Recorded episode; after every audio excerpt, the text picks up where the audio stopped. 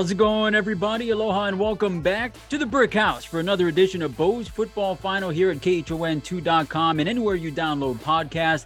I'm your host, Rob DeMello. Joining me, my brothers, former University of Hawaii player and coach Rich Miano. We got former Rainbow Warrior offensive lineman RJ Hollis. And guys, for the first time in the Timmy Chang era at the University of Hawaii as head coach, the Rainbow Warriors pick up an FBS win and in the process, a Mountain West Conference victory as the Bows beat Nevada 31 to 16, moving to 2 and 5 on the season, 1 and 1 in conference play. So much to talk about this game. Really, I don't even think there's uh, the proper words to express how big of a win this was in the rebuilding process of the Rainbow Warrior football team. But we'll get into all of that. We'll talk offense, defense, special teams, and everything in between. But before we start talking, let's hear from the guys themselves. This was Penei Pavihi, linebacker for the University of Hawaii, and Rainbow Warrior head coach Timmy Chang on the win defensive side of the ball, we emphasize, you know, just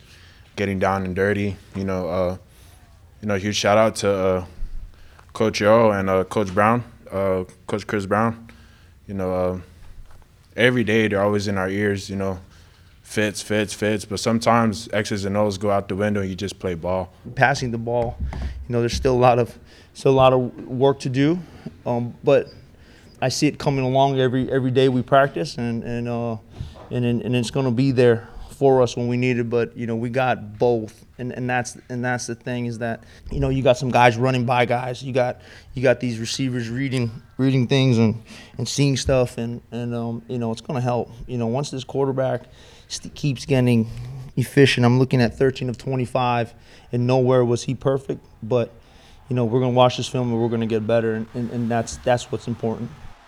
All right, again, that was Penei Pavihi and Timmy Chang. Obviously, uh, stopping the run for this Rainbow Warrior football team was key. And then the offense, of course, Timmy Chang talking about if this passing game is able to catch up to the running game, which has been phenomenal here to start the season. But guys, I'm going to give you a chance first to kind of lay things out before we start getting into specifics. Rich Miano, how big of a win was this? 31 16 over Nevada. Rainbow Warriors get into the win column in the Mountain West. And in the blink of an eye, are one and one in conference, just right there in the mix in the West Division. Yeah, and I'm going to kind of paraphrase what Coach Chang said because I think if this team continues to evolve in its passing game and continues to possess the ball offensively, because they have been doing that and taking it away on defense, which we've seen some of that, while running the ball, Rob, and stopping the run, Timmy Chang might be the Mountain West Coach of the Year, and Hawaii will compete favorably in the rest of this schedule. So I think there's a lot of things to be positive about. Yeah, Rich, you bring up the rest of the schedule, and RJ, this kind of felt like a crossroads game, right? Where you play well against San Diego State, but you don't get the win. You then get Nevada at home with Colorado State and Wyoming coming up, and that you kind of got the the sense that if Hawaii wasn't able to get a win over the Wolfpack, the thought now becomes like, geez, I mean, are they going to be able to get a win in the Mountain West? That's going to be a demoralizing loss. That's going to be a punch in the gut after playing well. But then on the other side, where you where you veer right on the crossroads and you start going up the upward trajectory, and you start thinking, hey, uh, the University of Hawaii should be considered in the game for all of these games here moving forward. And so for that reason alone, this was a big dub, wasn't it? Oh, yes, most definitely. And it's early in the Mount West Conference play. You still got quite a few games, but I think seeing the casual trajectory ever since the New Mexico State game, which was kind of like the big red flash, stop sign, and fans starting to kind of worry. And I'm pretty sure even the coaching staff and the players were starting to worry. Are we going to be able to turn this thing around? Are we going to be able to get it better? You're 21 and a half point underdogs when you go to San Diego State and they escape with the victory. So in your mind, you kind of get the moral victory, so to speak. But as Rich alluded to last week, there's no such things as moral victories in football. And I think having this 15 point victory against Nevada, which 15 points in winning is a lot different than only winning by three points. I think that's the biggest positive they can take away from this. Not only did we win, we won in somewhat of a convincing fashion. This wasn't necessarily a close game. So, looking at your schedule going forward and the steady progress you've had for the past few weeks, I think there's more than enough positivity and motivation for these players and coaches to go and attack these next games, knowing, hey, we may not go for a Mountain West Conference championship, but bowl contention is still in the back of our minds and still a possibility. So, with the victory that you had against Nevada, the steady improvements that have been shown week in and week out, and what you have going forward, I think there was loads of positivity and momentum to bring away from this Nevada game. Yeah, it's interesting. The University of Hawaii playing solid football here over the last couple of weeks. They have one win to show for it and a very close loss on the road to a good Aztecs team. Uh, and if you were to choose an image uh, to remember these last two weeks by, I think it's clear that it would be the front seven of the University of Hawaii football team. They go up to SoCal and play the Aztecs following a game against New Mexico State where they gave up hundreds and hundreds and hundreds of yards on the ground to the Aggies. And I think anyone that looked at the schedule from that point, from that Saturday, as soon as the game was over, and saying, "Okay, what's uh what's up next here on the docket for the Rainbow Warriors after this bye week?" and you saw San Diego State, you saw Nevada, two teams that traditionally run the football in the Mountain West Conference. They do it well, and really through the first part of the season, continued to run the football here in 2022. And so I think that kind of you know, open the eyes a lot of a lot of people being like, oh no, something needs to happen or else this team's going to get run all over. And what you got at that San Diego State game was 95 yards rushing on 35 carries given up by the University of Hawaii rush defense. Then you go up against the Wolfpack with the famed Toa Taua and Devontae Lee Thunder and Thunder tandem. And as a team, Nevada picks up 89 yards rushing on 28 carries. This defensive effort, especially in the front seven, Penei Pavihi at linebacker had eight tackles. You have Peter Manuma, defensive back, a freshman with seven tackles, a tackle for loss. You throw in there Logan Taylor, who comes in off the bench because of an Isaiah Tufonga injury. He has five tackles in a quarterback hurry. And this is a guy that linebackers coach Chris Brown raved about in the offseason, saying, Hey, this guy is a splitting image of me. Uh, just a little smaller, but mentality wise, this is who I was when I was at the University of Hawaii. And really, you get to see that in this game against Nevada. Rich Miano, your thoughts on what this defense has been able to do here as of late and the growth that they have made here in 2022 under this staff? Yeah, I'm going to start by saying everybody talks about front seven and run defense, but this is really a front nine because the seven and eight and nine man boxes that Jacob Yoro's uh, with those two safeties, Meki Pei, Peter Manuma. Okay, let's go with the evolution of going from maybe the worst run defense in the FBS, or at least, Rob, the Mountain West Conference. It's been inexplicable. The only explanation I have is that the D line, the linebackers, and the secondary is playing better. And they're playing like my new favorite player, number 33, with the hair coming out of the back of his helmet, Peter Manuma. And then the inspirational talk by Travis LaBoy last week in San Diego State, right? And you also had Louis Funga. And then preaching by the World Wrestling Federation linebacker coach Chris Brown has resonated with these players. And I can't, yeah, sure, they're working on fundamentals and tackling and they're learning the schemes and they're playing faster. But I'm still, I can't even explain. I've never seen a defense go from being so bad to being so good against stopping the run in three weeks. I, I, I'm at a loss for words you brought up Peter Manuma, and obviously a great football game by him, the freshman out of Campbell. Uh, we also have to shine a light on uh, playing with a heavy heart. He lost his mother recently his family in attendance, the loudest people in the Clarence T.C. Ching Athletics Complex. He was wearing the pink wristbands in honor of his mother. You can't imagine what that must be like to, to hit the field with that kind of emotion. Um, but obviously, he channeled it and, and, played with passion and pride. And, and we send lots of love out to Peter and his entire family during this time. But RJ, uh, what Rich was talking about as far as this defense and the growth made, and uh, you know, Rich has been around football for a long time, and so I think that's something that shouldn't go unnoticed of what he just said is that in all of his time in football, he's never seen a defense that was playing so bad, then turn it around this quickly and be playing as fundamentally sound, as aggressive as they are. And so, RJ, what stands out to you? What jumps out to you? Is it the fundamentals? Is it a mindset? How are they doing this? Uh, I'm going to go with the mindset. And, you know, Chris Brown has been brought up a lot, you know, as far as motivating this defense, as getting these players kind of, you know, fired up and whatnot, talking about Logan Taylor being a spitting image of him more in the mindset. And I think the dog that I asked for coming into San Diego, I don't know if they watch Bo's football final. A lot of them follow me on Instagram, but I feel like that has been stuck in that mindset of this defense ever since that thing. And not only that, you got to keep your receipts. Last year, you had Darius Muasau, you had Corey Bethley, you had Justice Tavai, Jonah Laulu, all of this talent that left. But you also had Toa Taua and Devontae Lee in the backfield last year. And against that defense, they did better than they did against this defense that is quote unquote depleted last year. 32 carries for 111 yards and two touchdowns between those two running backs. This year, not that, not at all. So I think the mentality of this defense of, hey, enough is enough. We can ball. We can go out there and get it done. Seven TFLs from this defense against Nevada. Seven, seven times they were able to get to a play before it even made it back to the line of scrimmage.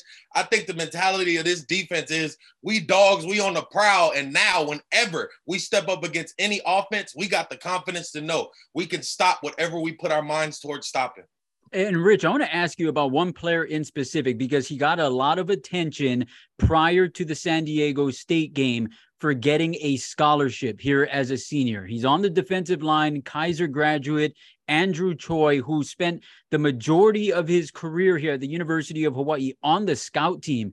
Over the last two years under Todd Graham, did not see the field. I mean, he saw his significant, the most significant amount of time in his career when Nick Rolovich was still here as the head coach, and he was just a baby. And now here he is as a senior. He's given a scholarship, uh, despite having put up any real numbers here this season. He gets inserted into the starting lineup, and over the last two weeks, there is an argument that he's been the best defensive lineman on this football team, uh, you know, with Blessman Ta'ala and, and, and JT obviously pushing uh, and, and setting the tone there in the middle. Um, but Andrew Choi, what he's been able to do here over the last two weeks, I mean, this is kind of phenomenal as far as uh, no one's ever seen this out of him before.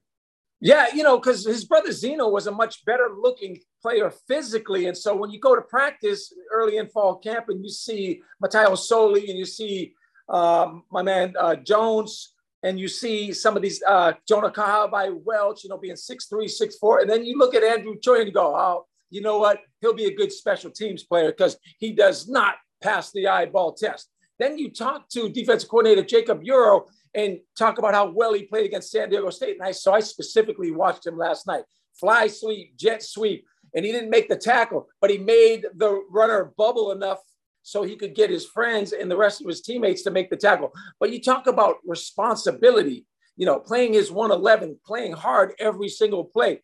He is one of those guys where you can almost put him in the pantheon of walk-ons, the Mike Tresslers, the David Maevas, the Rich Mianos, the, you know, the, the, the, all kinds of players that have come through this program. Chad Owens, you could throw in Chad there. Owens, and you know, there's just a million walk-ons that have contributed. But I'll tell you what, Andrew Choi just does everything correctly. And he is really an inspired football player that has made this defense sound. Timmy Chang said this after a split or a divide type of play against New Mexico State. There were three guys on the outside of the tight end, nobody on the inside. I guarantee you that's not happening with Andrew Choi in there because he's lining guys up and doing his job uh, awesome performance here over the last couple of weeks here for Andrew Choi. And, and you have to imagine that this is just the beginning for him as he plays his heart out for the Rainbow Warriors, the home team, uh, a kid who grew up here in the state of Hawaii. All right. So we talked about the rush defense. Now let's talk about the rushing game for the University of Hawaii, who continues to set the tone offensively. And what really jumps out to me, and, and we talked about this yesterday on the broadcast of Spectrum Sports, is that it's really interesting how the University of Hawaii starts with a certain offense uh, you know, after what is that, four games of the season, they start to evolve into something else and they start to bring back the run and shoot. And so, if anything, that tells you that, okay, as they start doing this, what was working before might not work because everybody's got to be on the same page and everybody's doing this dance to try to find their footing within this new offense. But it's remarkable how the running game has been the only consistency here this season offensively.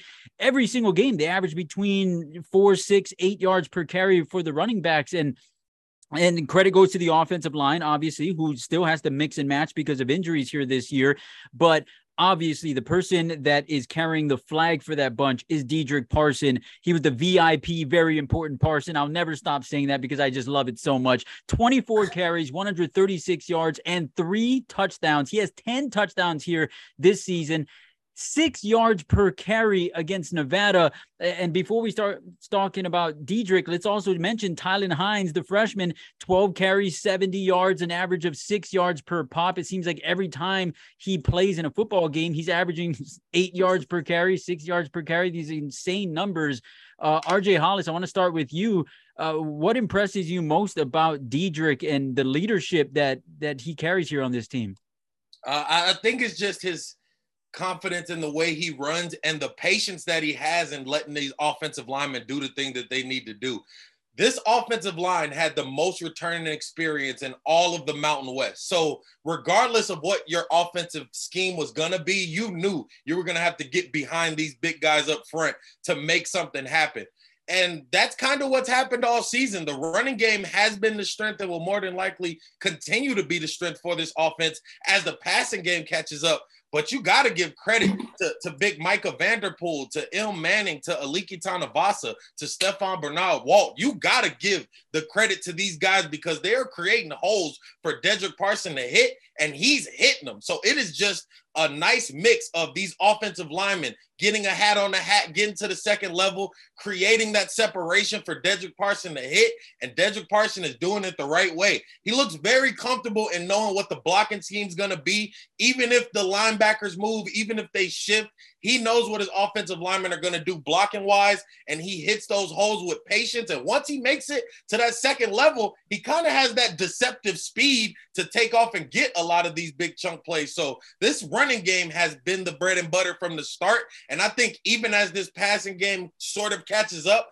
that running game is going to remain the bread and butter. Those big offensive linemen are moving dudes off of that first level of defense, and that is more than enough for these running backs to get because, like you mentioned, Tylan Hines also those two combined for over 200 yards together, and Tylan Hines is also hitting those holes, finding that offensive line double team and where I'm going to hit it at, and using their athleticism to get this running game into the position that it has become. So 10 touchdowns already this far along in the season you know that this running game is going to be what it needs to be. And the most important thing to remember is that as an offensive coordinator, I can have more of a reliance and a breath of fresh air knowing that if my passing game can't necessarily get there, I always got these big fellas, Dedrick Parson, Tylan Hines, and company to lean back on. So hats off to the running game, the running backs, Coach Roman Sapolu. Y'all are doing y'all thing.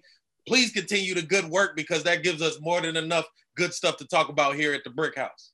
Yeah, of course. And, and Rich Miano, you brought up uh, the eye test, right? When we were talking about Andrew Choi. And I think it's safe to say that you could line people up and and show them Dedrick Parson, show them Tylan Hines, and say, okay, tell me what kind of back these guys are, right? And you're gonna say, oh, well, Dedrick's the power back. He's the guy that's gonna the truck you and lay you out. And uh, and Tylan Hines is the speedy guy. He'll beat you on the outside. And the, the crazy thing is that both of these guys have shown you both of those types of styles of running within ball games. I mean, you saw it against Nevada where Parson on one play will truck somebody, the next one he'll spin move past someone and do a sidestep and, and, move horizontal down the field in, in, order to get a first down. And then Tylan Hines, right, will burst through a, a, an opening and just go straight up north and try to get as far as he can. And then another time he'll elect to get hit. He'll he'll elect for the contact and lay those dudes out and pick up a few extra yards. So, I mean, how much does that help with the psyche of the defenders that are trying to stop them when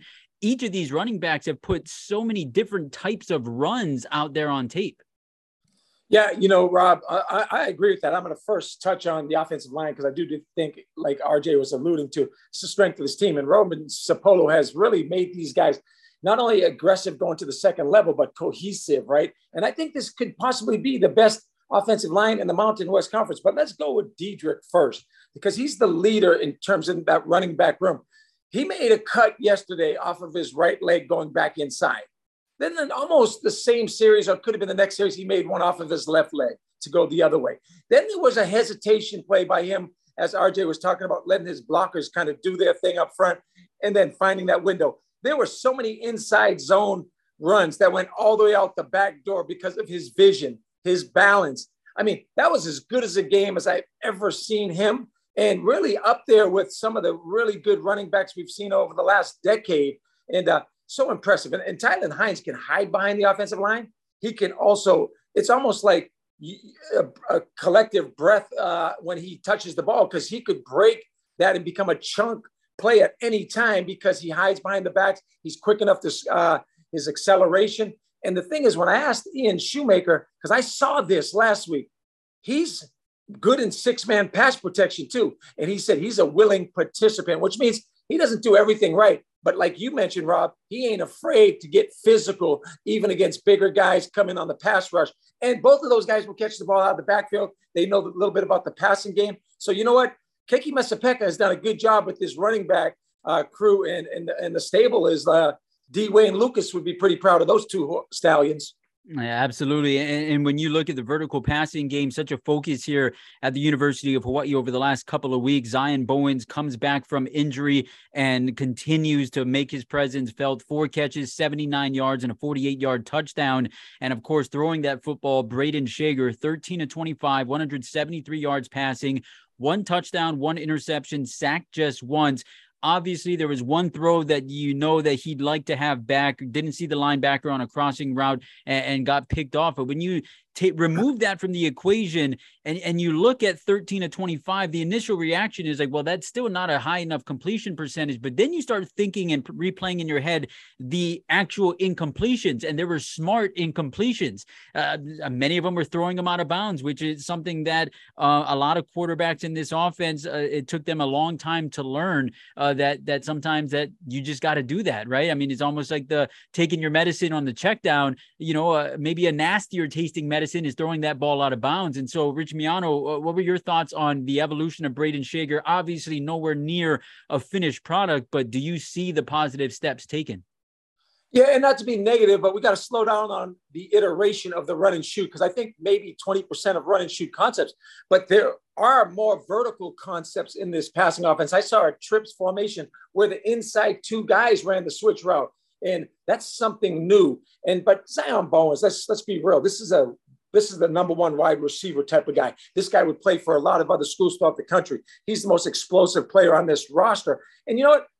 You can criticize Brayden Schager, and I still hear it. And, I, and uh, you know, it's it's kind of sad to be quite honest with you, because he throws a catchable deep ball. He's making better decisions, as you mentioned to Rob, throwing the ball away or taking his medicine, checking it down.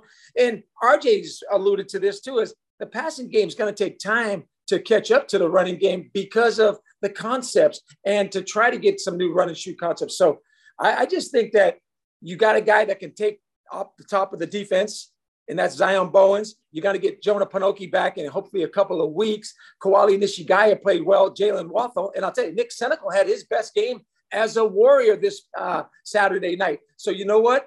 I just think that they're going to get better. And as Coach Chang is so optimistic about when they do, this is going to be like a real offense that's going to score some points.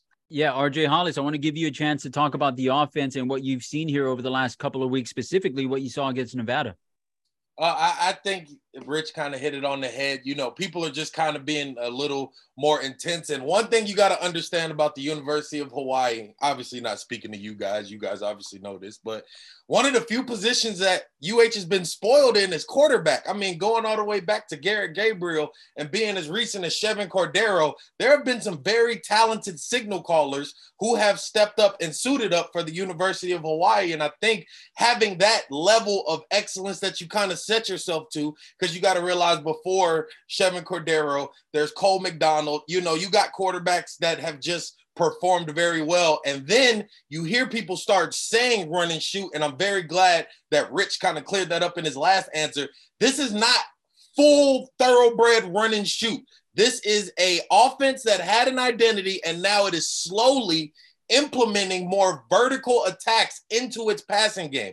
And if it's implementing it, that means it wasn't there for the season to begin with. So you got a guy that's starting in his first year and is getting a ever-changing playbook with rotating receivers because for the first couple of weeks, Jonah Panoke was my number one guy.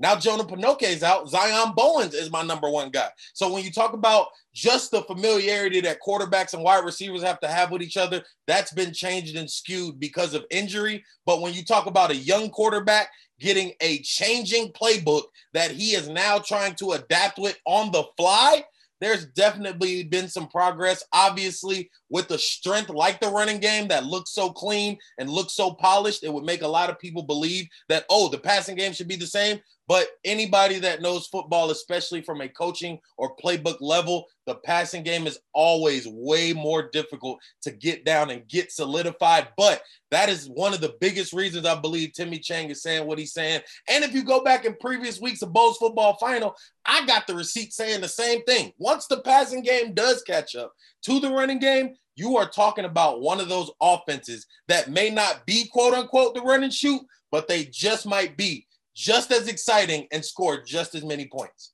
All right, before we get to the Bo's football final mailbox, and we have some interesting questions sent in, uh, I'm looking forward to getting to that. I, I want to ask you guys this is that should there be some pumping on the brakes? Because when you look at it in the Mountain West Conference, uh, the two predicted worst teams in the conference heading in. And a lot of it had to do with because of the transfer portal raid and the loss of coaches and all that between the University of Hawaii and Nevada. Those are the two teams that were predicted to be the two worst teams in the conference, right? The Rainbow Warriors and the Wolfpack.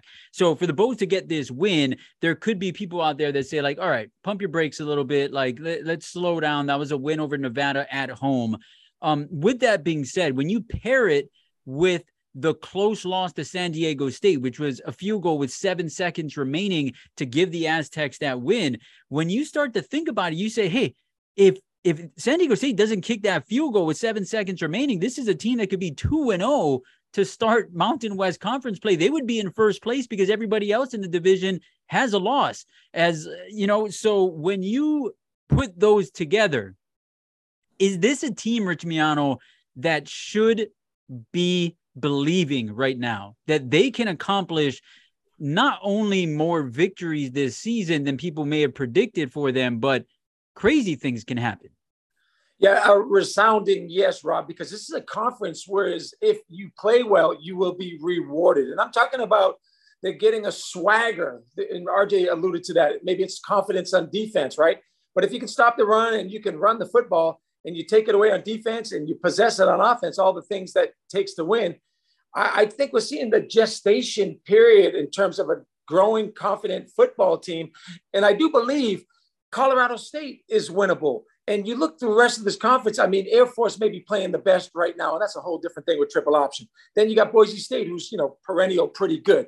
After that, San Jose State lost to Fresno State, who lost to so and so, and Utah State lost to so and so, and Wyoming has played well at times, what else? But I do believe Hawaii can compete in every single football game that's remaining on this schedule. And I think, like I mentioned, a little swagger, a little confidence in playing physical football and winning the war on the offensive and defensive line of scrimmage, it bodes well for Hawaii moving forward.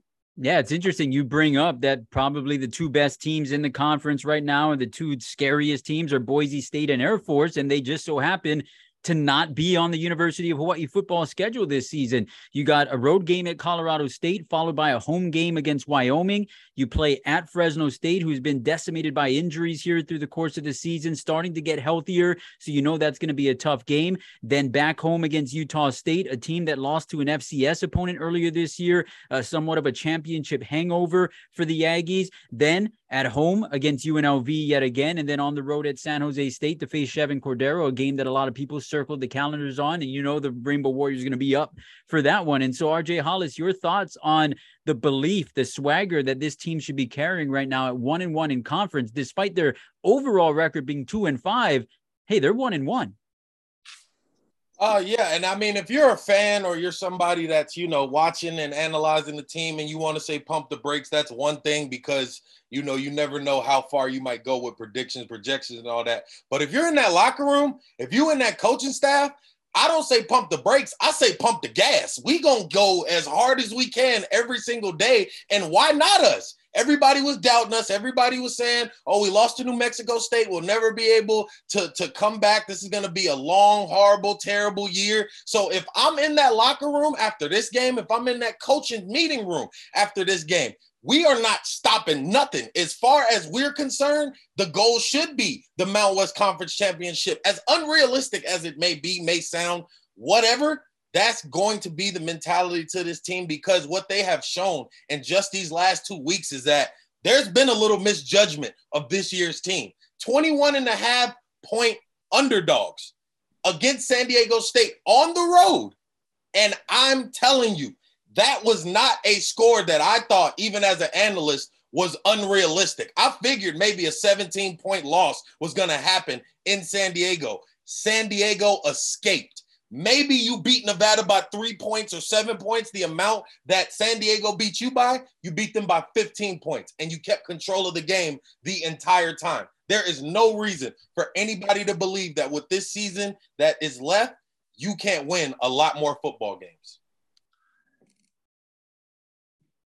Hey, uh, Rob, we started this podcast and RJ's jersey was crooked on the wall which I thought was desecration. Then it was straight.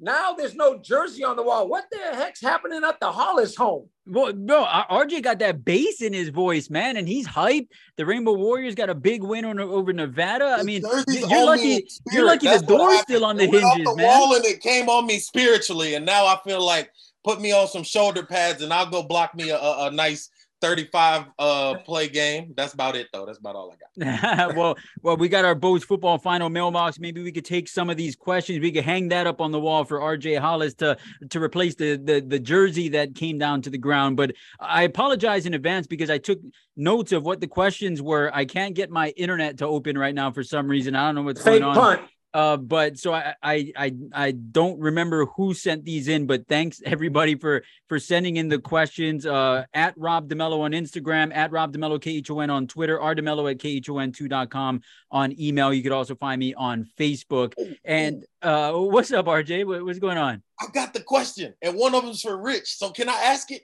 Oh yeah, let's go. Let's do it. oh, I get a new role. I get a new role. He said, "See, Rob is so prepared. He gives us the questions ahead just the internet go down. That's how much he stay. And one's for Rich, so I actually get to ask my first question here on Bows Football Final. Go ahead. oh, this might Rich. be this might need to be a new thing. Here we go. Let me get my one. Let me get my one. Coach Rich, does Schager's early games and run and shoot remind you of anybody? That also played in the system? Well, first of all, I heard RJ, you did an excellent job on cover two, taking my job. So we're all a little nervous about you moving up and you know on, on that pedestal. But yeah, yeah, okay, let's get back to that. Uh, maybe a little like Dan Robinson, right? But a little bit more athletic. Maybe a little bit like Tyler Graunke, but I think Graunke had a stronger arm you know, and I was asked prior to this game is should Hawaii be looking for a new quarterback in the transfer portal? Well, the answer is always you're trying to get better at every position, right? But at the same time, I'm a believer in Schager. I think that he's better than a game manager. He's going to continue to evolve in this offense, and um, he's he's his own person, and he's evolving into being a pretty good quarterback. But we got to continue to be patient. He's going to make mistakes, but I think this young man has a chance to be a pretty good quarterback.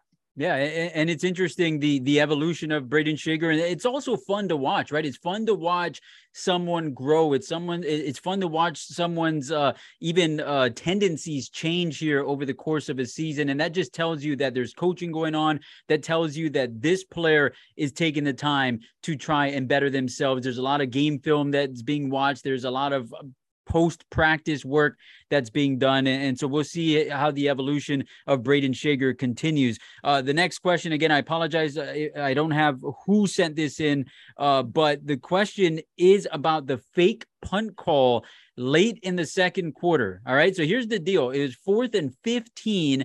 The University of Hawaii well into um, their own territory. And obviously this was in the game plan and and it was if you get a certain look that that hey there's an opportunity here to get this big punt. I don't know if if if it was completely up to the coaches um, that if you see this look that you go and do this. And i don't think it, retrospectively they're ever going to go back and say like hey this was in the game plan. If they saw this, they're supposed to do it, but not when you're in your own territory late in a quarter and you only have a one possession lead. Uh, but with that being said, Matthew Shipley goes 18 yards. He books it, gets a first down. It doesn't lead to any points because they eventually had to point punt later in that drive.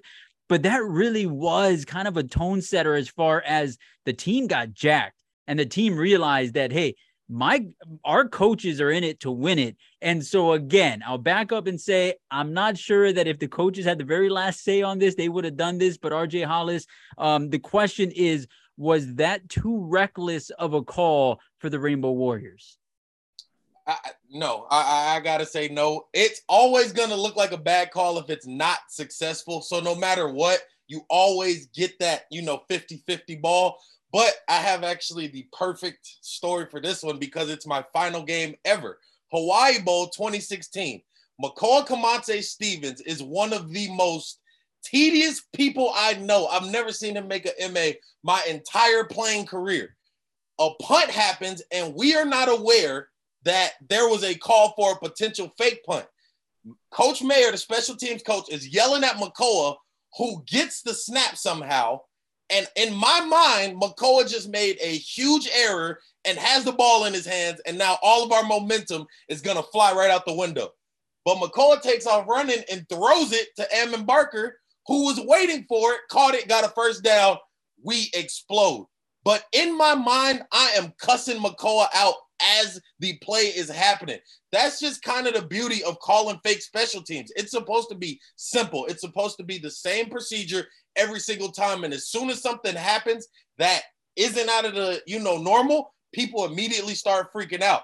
I could see why people would ask if that's reckless because if Shipley doesn't get that, how does that change the game? But I have a feeling that between the confidence that the coaches were showing the players and with the amount of belief that the coaches had that the players could execute this, the players wanted to try it. It's wide open. I see it. Once Shipley gets the ball, there's no doubt in my mind that if that's not there, he's going to punt it. He's going to get rid of it. There's going to be no risk of no kind. But he saw it open, he took a chance, and he executed on that chance. So I think it was a good play call. And at the end of the day, whenever you call something tricky like that, you always run the risk of it not being successful, and then people going, "Oh man, you should have never called it." Uh, Rich Miano, as a former special teams coach, as a former special teams player, take us into your mind. When first, when you saw it happen, what was your thoughts? And then after it was over, what was your thoughts? I'm going to preface preface it by saying RJ is not going to be the special teams coach for my Pop Warner team. um, first nope, of all, Rob, nope, nope, not at all. You, Rob, I agree with what you said. Like you have a fake based on a look, but then there has to be that second part of that fake if it's fourth and 16 and you're on your own like 20 yard line, Omaha, Omaha, right? So, yeah, I think that was extremely rec- reckless, but you got to give these guys credit, Coach Sheffield, the special teams coordinator, for believing in the athleticism of Matt Shipley and the fundamentals of his punt team blocking it correctly. So that was a huge play. And even though it wasn't a score, they flipped the field. So, you know, when you look at special teams yesterday, right, we never talked special teams on this show, they were horrible in terms of kickoff return, catching the ball at the two yard line, Chucky Hines running out of bounds, fair catching a line shot kickoff, getting no extra yardage on that. So this was a big play. And we haven't seen special teams be special all year long. So maybe this will give them a little confidence that, hey, we got some stuff in our bag. No, so uh, so I'm going to go back and ask you, Rich. Uh, you know, do you think it was one of those situations that the coaches didn't necessarily say that this is a time that we're going to do this, and what happened was the ball is snapped, and and typically you have a player that the up back. that call right that calls for yes. it that says like this is what yes. they're doing so this is what we do do you think yes. that's what happened there no I, I think they're not that evolved in terms of that's what happens in the nfl rob exactly i think that did come in from the sidelines and i think it was one of those situations where you know sheffield must have been going like man this is fourth and 16 bro not only do we have to block it correctly we're going to have to have some things happen in our favor but you know what let's roll with this, guys. We believe in you. And that confidence can do a lot moving forward for this special teams, knowing that, hey, guys, we're going to fake it against anybody, anywhere, anytime. Now you're going to see be seeing defense stays, which is going to help your punt return game and everything else, your punt coverage. Yeah, I mean, it all goes back to what you put on film, right? I mean, even incompletions can yes. turn game plans uh, on its head the following week when when defensive coaches see something and say like hey that wasn't a touchdown but that should have been a touchdown. We need to prepare for that. And so that's the always the such the the very interesting thing about the game of football and, and really the game of scouting in any sport that i think doesn't get enough credit um you know moving forward. All right last thing here on the Bows football final mailbox and it's one that you know i'm the uniform guy. You know i got excited when this one got sent in but uh they wore the all white uniform at home. Um, uh, uh, one thing to if my memory serves correct, and I've asked uh, several people within UH to kind of verify this, and, and no one was really able to, but I think I'm right on this. Is that the last time that the University of Hawaii wore a black helmet, white jersey, white pants for a regular season home game was June Jones's very first game. They faced USC, and and that's the uniform combo that they went with in that very first game of the June Jones era. And they have not done that since. Uh, you could bring up and you know kind of like uh, oh maybe this counts, but they went dark helmet, white jersey, silver pants against Washington in 2007 to clinch that uh, Sugar Bowl berth. And but if we're talking black, white, white, this is the first time since 1999. And so the question that came in is should they keep the white jersey at home and kind of like a Dallas Cowboys thing where you're wearing white at home, you force the the the road team to get out of their uh you know rhythm and their uh typical things that they would do in a road game? And, and uh, what are your guys' thoughts on this? Did you like the look I'll go first on this, Rob, because I'm with you. You're the fashionista of this group, unless RJ is claiming to be a, a, sharp dresser. I don't know. Oh wait, wait, wait, wait. I, I need, I'm not the fashionista. As I'm talking to you, I'm wearing a dress shirt and a Los Angeles Angels cap. Right? Uniform this is, fashionista. So, That's so it's. Uh, I'm no, no but you always talk about colors of uniforms and what looks good, and you should be the. Yeah, like, I'm the, the uniform guy. I'm not the fashionista. Guy. Okay, so that being said, white is clean. White look good get them out of the rhythm, Rob, I'm with you, bro. RJ. Uh, I would probably do it more for a special occasion, especially since you might get a lot of pushback from other schools who are not going to want to wear white at their own, you know, home field. Maybe if you get to the point where you become a more dominant, you know, like 0607 Hawaii, where you can start calling shots, we can do all white like we the Dallas Cowboys, but maybe let's just limit it to special occasions and possibly a big game. Who knows? Maybe when San Jose or not San Jose State, but the week before that. Then UNLV. Maybe, yeah, your last, you know, final home game, maybe you do white. I would like to see all white. I'm a truly big fan of all white, whether it's retro, whether it was what we wore in the 2016 Hawaii Bowl. I'm always a huge fan of the all white, but I would just limit it to special occasions, you know, especially now. But if you do get the idea of doing it and the guys like it, I say run with it.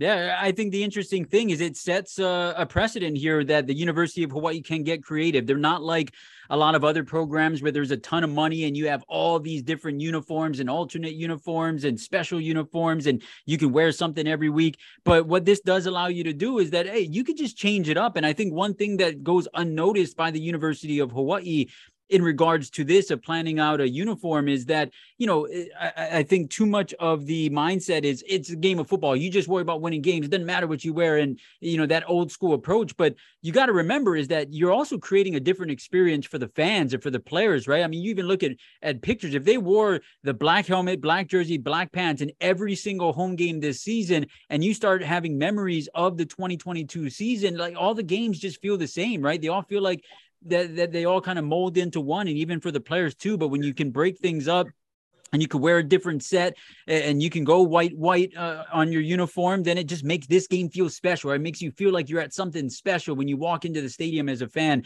And so they can continue to do this. They can go black jersey white jersey uh, or, or, excuse me black jersey white pants right? You can go white white. You can go black black. And then if they're able to get their practice uniforms uh, game ready, then you throw a white helmet in there, and then now that this triples the the amount of combos that you can do, right? Because then you can start messing with all the helmets too. So uh, definitely it was a, a cool little change up for the University of Hawaii to do that. But uh, guys, real quickly before we get out of here, Colorado State is up next. Rich Miano, what do you want to see out of this Rainbow Warrior football team in this evolution?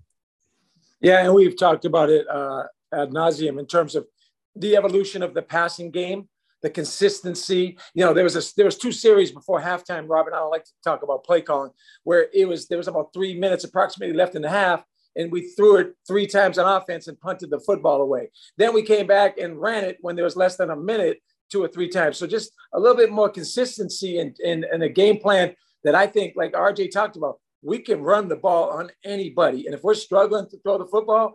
Run that rock, and I think we'll have some success against Colorado State. I look forward to it. I heard RJ a couple of weeks ago. You asked to see the dog. You got the dog. Is there anything else now that you want? Is there another uh, animal in the kingdom? uh, no, not no animals that I could think of. But if anything, I'm probably just gonna echo what Rich said: a consistency. Um, not only from the defense who has been playing stellar, so them consistent, just staying and continuing to attack the way you do, but a consistent passing game. The one thing that was not brought up that I did want to bring up is that Brayden Schager in the first quarter against Nevada went seven of nine for 100 yards and a touchdown. But for the remainder of the game, he would go six of 16 for only 79 yards and an interception. So if you outpass yourself in one quarter than you do for the next three quarters, that should not be necessarily a, oh, let me get down on myself. That should be more of a, if I can get that first quarter performance four times, imagine the game I could have. So for the passing game, catch up for the defense, just keep doing what you're doing and I think that there'll be another victory next week, possibly. Rainbow Warriors with a chance to get a second Mountain West Conference victory facing off against Colorado State. That is on Saturday at 10 a.m. Hawaii time. The game will be on Spectrum Sports pay per view with Game On starting at 9:30 in the morning. I'll be there with Jordan Hele and Kavika Hallams. Rich Miano will be on the road for this one, and we will be back here on Monday morning for Bo's football final to talk about what went down and what's coming up next. Mahalo for watching, everybody. For RJ Hollis, Rich Miano, I'm Rob DeMello. Have a great week. Take care of yourselves. Aloha.